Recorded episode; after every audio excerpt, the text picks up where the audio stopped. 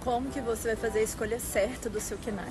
Primeiro, nós temos que ver qual que é a atividade principal da empresa e após isso escolher um KNAI que se enquadra com a atividade principal, porém tem uma alíquota menor. E escolher os KNAIs secundários da empresa, que são as atividades secundárias que a empresa presta. E também escolher, né, lógico, dentro das atividades secundárias o KNAI que é menor para essa empresa. Por que, que isso é tão importante? Porque quando você escolhe o KNAI com uma alíquota menor, você paga menos impostos. Pagando menos impostos, sobra mais dinheiro no seu caixa para contratar funcionário, para os gastos pessoais, para você tirar de prolabore, para você reinvestir na sua empresa. Então é muito importante a gente escolher o KNAI certo para você pagar menos impostos.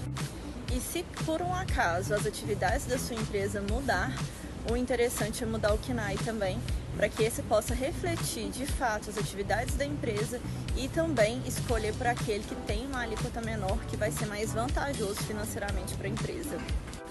Se você quer diminuir os impostos que você paga hoje na sua empresa, entre em contato comigo para a gente fazer o Otimize Seu Financeiro.